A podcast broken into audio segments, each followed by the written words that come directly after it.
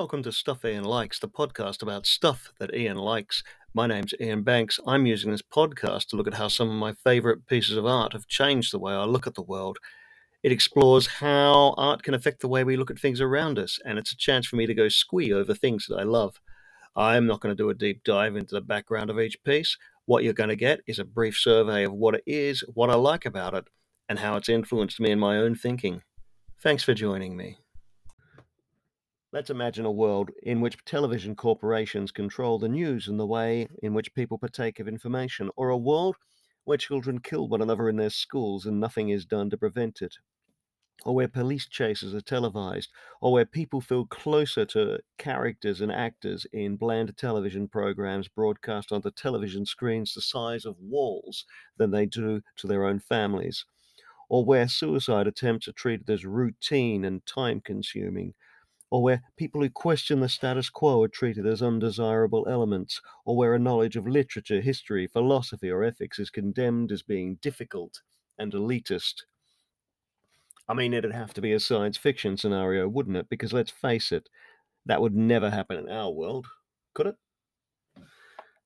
I first read Fahrenheit 451 by Ray Bradbury in 1984. I hope you heard what I did there. And I was amazed at the writing and at the lyrical clarity of the words that Bradbury put onto the page and by the excitement of the story. But for a lot of it, I, I really felt like I was reading a poem. That's just the way that Bradbury writes. But it did take me a few years and a couple of rereads before I realized that I'd been introduced to the concept of, of censorship or totalitarianism and the damages that it could inflict upon a society. And I learnt that society needs to have dangerous ideas explored and tested before they're discarded or acted upon. So let's start by taking a quick look at the story. Guy Montag is a fireman whose job it is to burn books.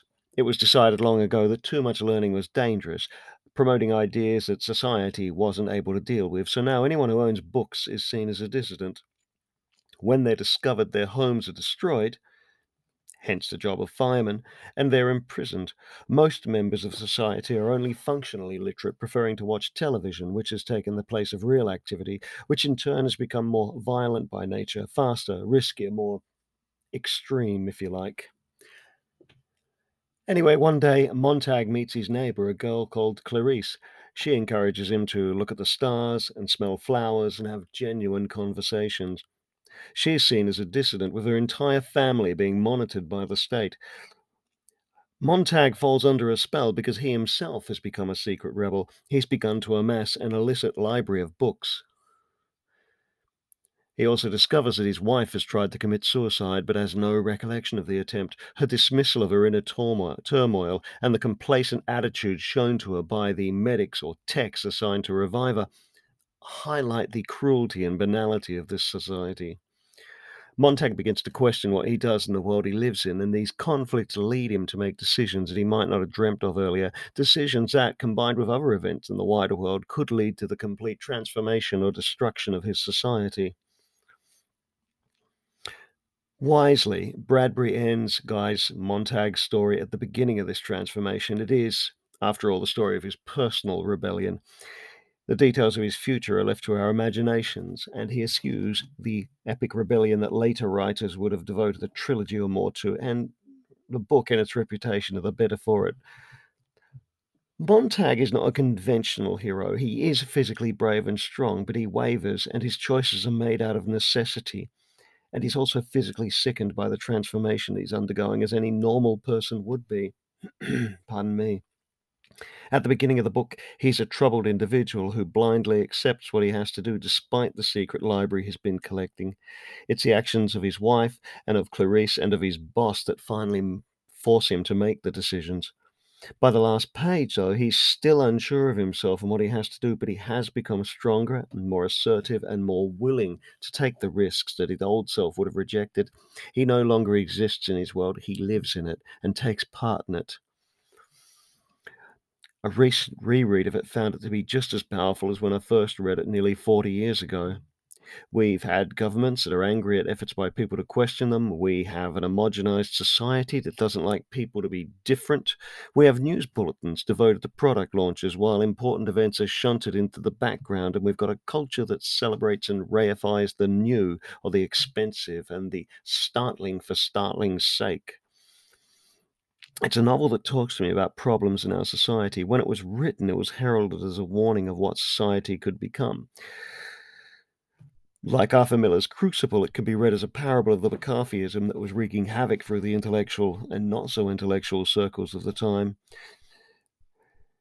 Or, as Bradbury intended, you could look at it as an extension of the anti intellectualism that swallowed a lot of common sense in academic circles a few decades ago, the sort of literacy as a symptom of a decaying patriarchal Caucasian society that we joke darkly about only to find it replaced by the distrust of experts that's cropped up in recent years.